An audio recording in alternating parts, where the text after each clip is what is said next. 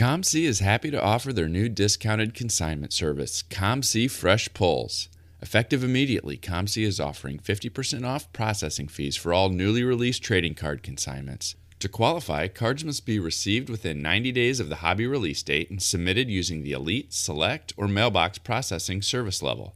ComC is happy to announce their December auction event. For the whole month of December, ComC is now offering auctions on all cards with no minimum auction fee. Submit your items today.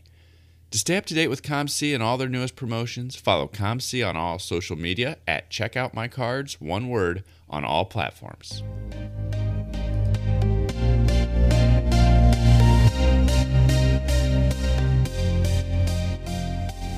You're listening to the Wax Pack Hero Sports Card Minute, a podcast where we discuss both the hobby and business sides of collecting.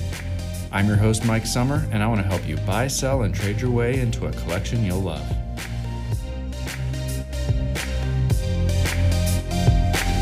Hello, everybody, and welcome back to the Wax Pack Hero Sports Card Minute. Well, if you like pre war vintage cards, if you're interested in learning how to spot fake reproduced cards that people are trying to pass off as real. And if you're interested in all the different card shows that have been popping up across the country, then today's guest is the guy that you need to learn more about. Today I'm going to bring on Ryan Nolan, and he's a vintage collector. In 2021, he went around the country and went to 52 different card shows in 2021. And he also just published a book called Spotting Fakes which outlines kind of the, I think it's the 50 most commonly faked cards that are out there and teaches you what to look for when you're looking at some of these cards. And you know what? Some of them even include cards that have been graded and are in uh, some of the big grading company cases, but he tells you what to look at. We'll get into more of that in our conversation. And we'll go ahead and get right into that conversation after I tell you about Underdog Collectibles, the online shop run by collectors for collectors. It breaks new product every Tuesday, Thursday, and Sunday night. And you can see what they're going to break at udogcollect.com. You can join their Facebook community and you can subscribe to their YouTube channel to watch those breaks. Or you can check out their physical shop in Knoxville, Tennessee and see some of those live breaks there, along with their selection of wax and singles. Check out udogcollect.com and tell them Wax Pack Hero sent you. Hi, this is Scott Spiezio, and you're listening to the Wax Packs Hero Sports Card Minute. Today, I want to welcome Ryan Nolan to the show.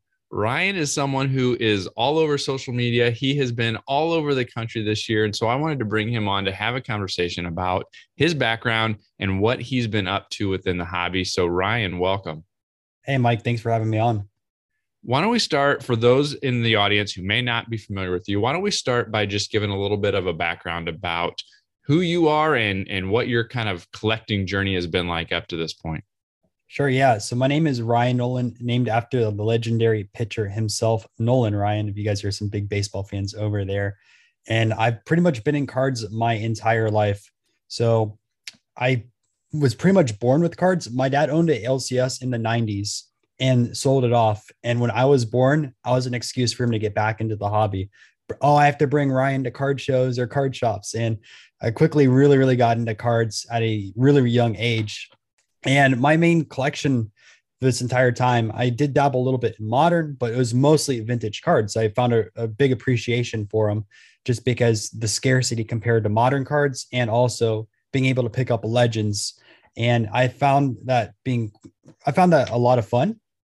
And within the last uh, year and a half, I decided to make a YouTube channel with one of my friends, Steven, which is called Breakout Cards.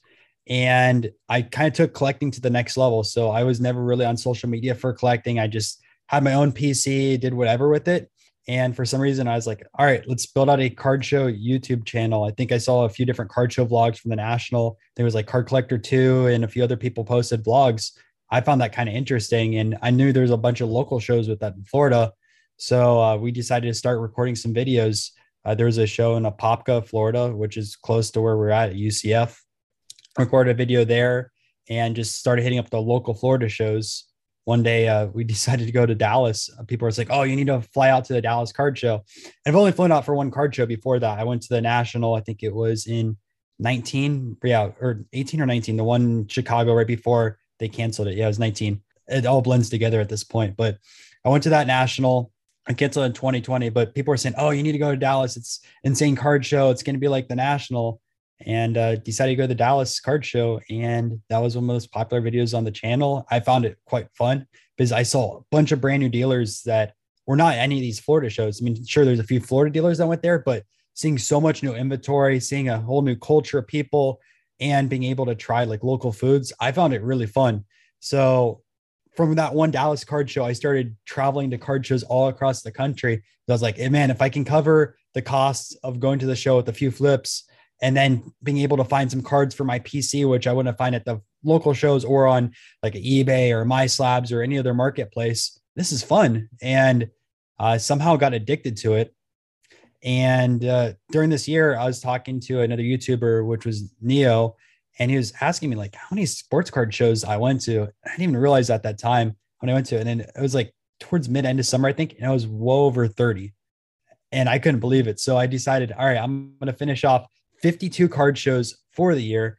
And I've been working towards that goal and just accomplished that recently with show number 52 in Alabama. Yeah, so that was one of the things I wanted to make sure that we touched on is this goal of getting to 52 different shows. And it sounds like that didn't that you didn't even start that goal in January. It wasn't even like the beginning of the year was when you started that. That kind of came on. You know, you, you talked a little bit about getting addicted, but when did you like get serious about scouring the internet for all these different shows? Where are they going to be? Putting in the planning that it would take to get that done. How did how did that come about? Yeah. So just from collecting days, I've always heard about some of the bigger shows, like let's say a Philly show or Chantilly. So shows like that were always on my radar. With social media today, people are always tweeting or posting about their local shows or bigger shows that are happening. Whereas a few years ago, I would have no idea that all these shows were springing out. And I know it's been a new revolution with all these different shows coming out out of nowhere. But because people talking about it on social media, I'm able to find these shows and then go out to them like that. And for like the preparation side of things, as bad as it sounds, I sometimes prepare one or two weeks right before the show. I'm kind of loose with my scheduling just because I never know what pops off.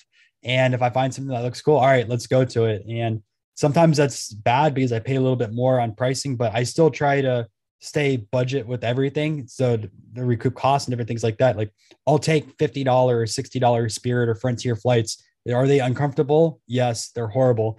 Um, they're not enjoyable flights, but to be able to go travel and enjoy a new show and a new culture, it's really fun. What was the most shows that you were able to attend in one single weekend?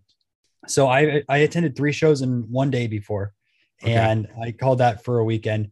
I could have probably gone to four or five if I wanted to, but man, after doing three shows, driving across the whole state of Florida, that was enough. But you also have a nine to five job, right? And so it's yeah. not like you can just spend all week traveling to these things. Like you're having to fit these in, leaving after work and getting back in time for Monday. Is that right? That is 100% correct. So I work eight to five as a full time data analyst. Uh, I price tax software. So I work on that every week. And during lunches, you know, I'll work on some stuff for breakout, whether it was like writing the book, which we're going to talk about a little bit later, or just planning out. I'll do that during lunch breaks. And then when I get home, I work pretty much every night. It's a lot of work. People don't realize how much it is, but a lot of working till one or two o'clock at night. And if you think about starting at 8 a.m. in the morning all the way till one or two o'clock at night, just working nonstop, only breaks are exercising, which I I kind of stopped that this year a little bit with the card show vlogs, which I kind of regret because I got out of shape quite a bit. But that and then just like spending time with my girlfriend or eating dinner. But I'm literally working till one or two at the clock in the morning almost every day. Did she come with you on these things on on any of these trips, or did she kind of stay back home? Yeah, she went to the national. So how I did the national, I spent two days there with Steven uh, we went to the national, checked it out, and the next two days decided to take a mini vacation in Chicago. So it was pretty nice being able to enjoy some time off with that. But you know, next year with Atlantic City, I definitely want to go national a few more days than two because I couldn't even see everything and all the different events and people that were there. Just way, way too much to only see in two days. Yeah, and I'm sure by the end, as you gained more and more notoriety, that it was even harder and harder to just be able to find time to focus on looking at cards because you were focused on content and people interacting with you. Yeah, I definitely say the content side thing takes up quite a bit of time. Was interesting though, the national, not as many people recognized me there as some of the other like smaller shows across the board, even before then or after. I think what the with shows like that, people are so overwhelmed with everything there, and there's so many other content creators that after a while it's like, oh, do I want to talk to them? No, I have other things to do and different things like that. So I was able to scour through a lot of cards during the time.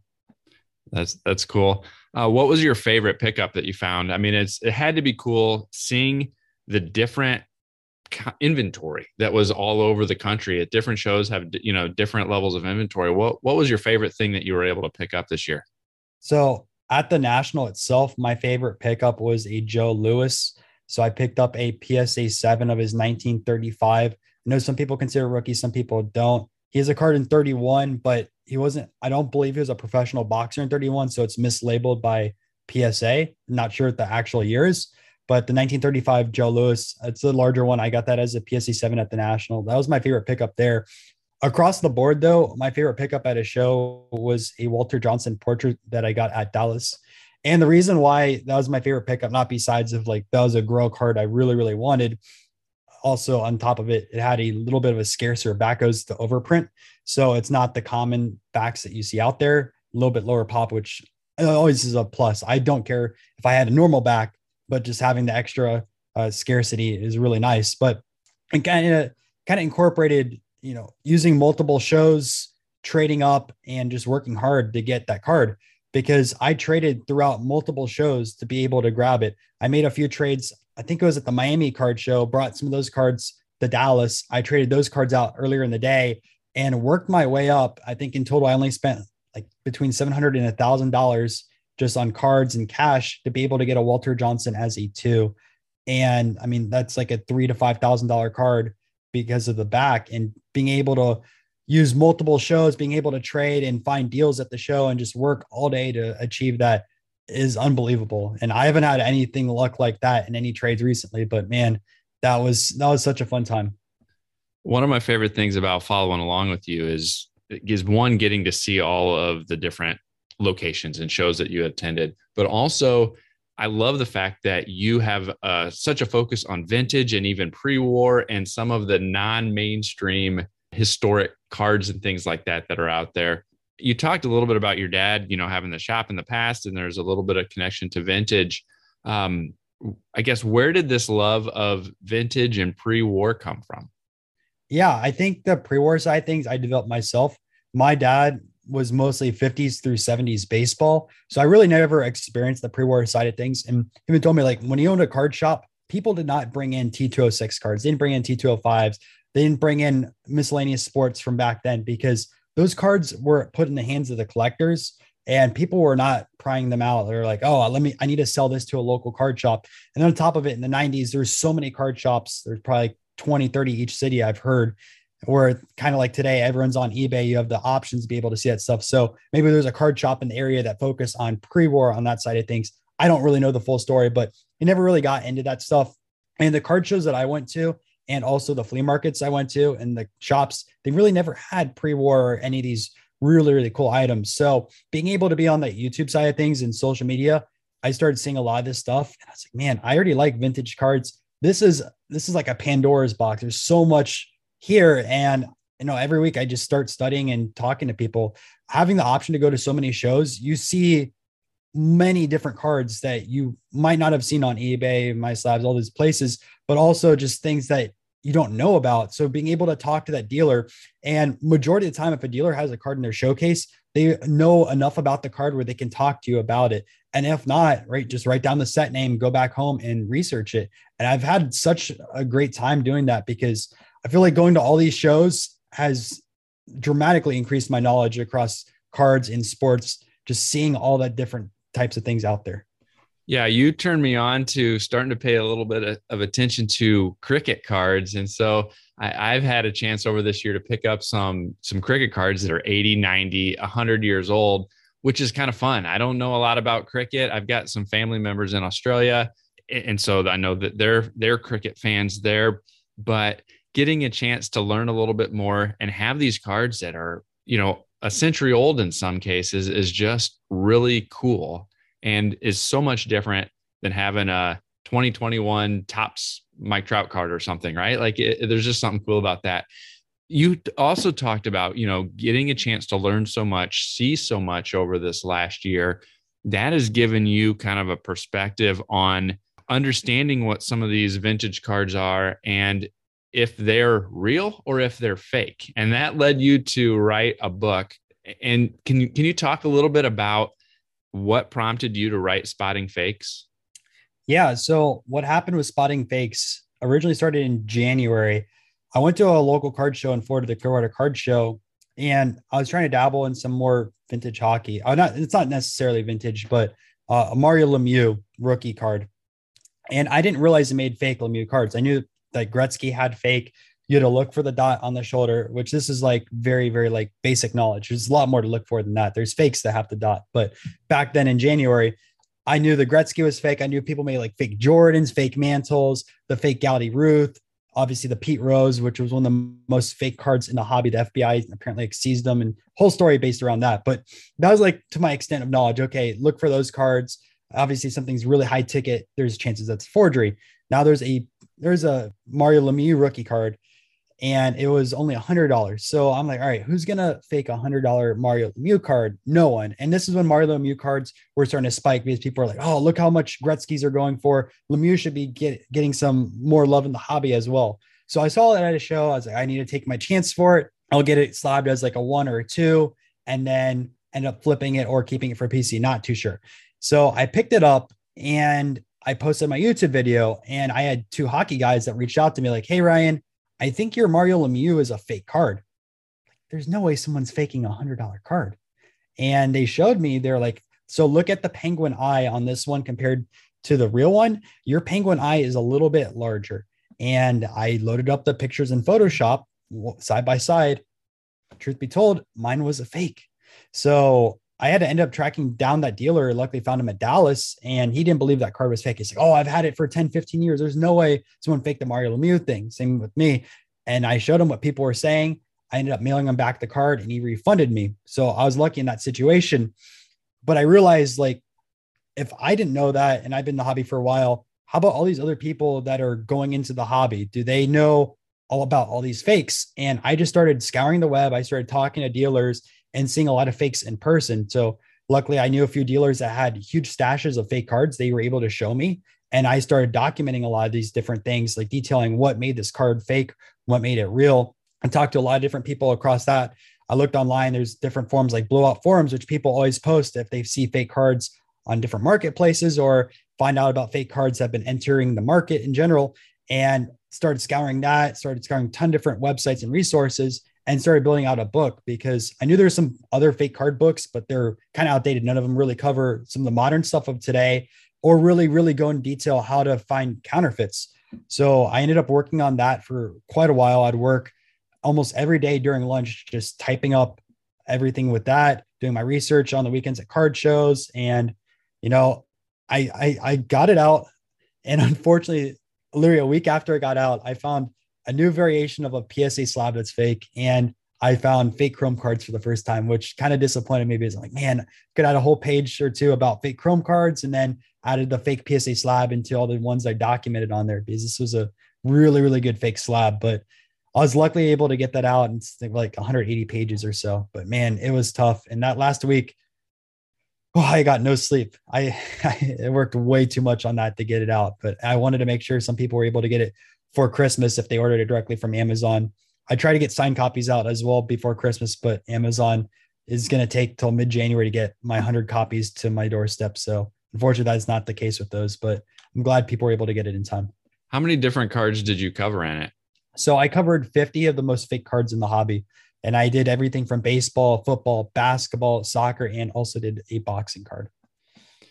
And then did you have other like general advice as well things to be watching out for? Um, because like yeah. you said there's these these main faked cards but occasionally you're going to come across a reprint. It, it, may not even be intended to be faked right? Sometimes it could be one of these reprints that's put out that just doesn't have a, a reprint stamp on it or in the in the information. Did you did you provide other more general advice too Yeah, so the first 70 pages of the book is just general advice, looking at different alterations, knowing printing patterns, knowing what makes a card real or fake. So they have that first 70 pages as it could honestly be a book itself. And then the next 100 pages details those 50 cards. So that way they can see ideas on how those cards at the very end are fake. And if they see them in person, they'll be able to know right away. So you had a ton of content made available this year, right? Your research on all of the fakes, you had all of the travel to the different card shows that you were doing.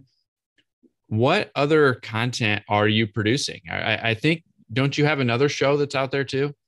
Yeah. So I have two other shows on the breakout side of things. I have another series, which is like the personal collection, where I have different collectors across numerous different sports come on to the show and they show off their own personal PC. And that way people can get exposed to everything out there, whether it's new or vintage or pre-war and different sports between cricket, between hockey, baseball, football, basketball. It doesn't matter. Like if you are a collector, if you want to see different types of PCs out there and what people are going after, take a look at that video series. Then I have a second channel, which is Moneyball Cards. So I'm a full-time data analyst. There's another data analyst in the community, uh, Jordan, who also owns the channel Sports Card Analytics. And we came together to make this show called Moneyball Cards, where once a week we apply data analysis to both sports cards and also the sports at the same time, trying to apply Moneyball philosophies to sports cards. So trying to educate people how to become wiser in the hobby, looking at the data side things rather than just saying, I like this player. Uh, I think it's going to go up to $500 next year for this PSA 10. Why do you think it's going to go to 500? What's the detailing numbers behind it? Is there any evidence that this card could go to 500? What's the velocity of how how fast that could go from $100 to $500? All these questions are never answered by these people. They're just shouting out random numbers saying buy, buy, buy, or hype something up. So we dial that back, take a look at the underlying numbers of the sport, look at some advanced statistics as well on the baseball side of things and some of the other sports as they become available, and try to educate people so that way they can become a smarter buyer in the hobby. Thank you for explaining kind of what you've got going on because like I said, for me, it's overwhelming, but you know, I'm married and have a couple kids and uh, and you're not married yet and you don't have, you know, that those same commitments. So, um, I get to live a little vicariously by paying attention to what you've got going on. So thanks for kind of sharing that. Before we go today, make sure you tell people where they can find you and the different content that you're producing yeah, so you guys can find me on two different YouTube channels. So my main one, which is the card show vlogs, the fake cards, and also the personal collection, is on breakout cards. And then my other one, which is Moneyball, you can find on the YouTube channel Moneyball Cards. Now I have a Twitter and Instagram for breakout, and I do have an Instagram as well for Moneyball Cards. I'm super active on Twitter. So if you ever have any question or anything like that, tweet me and I'll be able to help you out on that side of things. And also, you can take a look at my book, which is Spotting Fakes that is on Amazon right now. And also, I have a pre order on my website, which is going to be shipped out mid January. The ones on the site are signed. And I will also put links to most of that stuff in the show notes. So if you didn't catch it there and you don't catch it on on Ryan's site, you'll be able to find links to all of Ryan's content from from the show notes as well. Well, thanks again for coming on today, Ryan. Hey, no problem. Thanks for having me.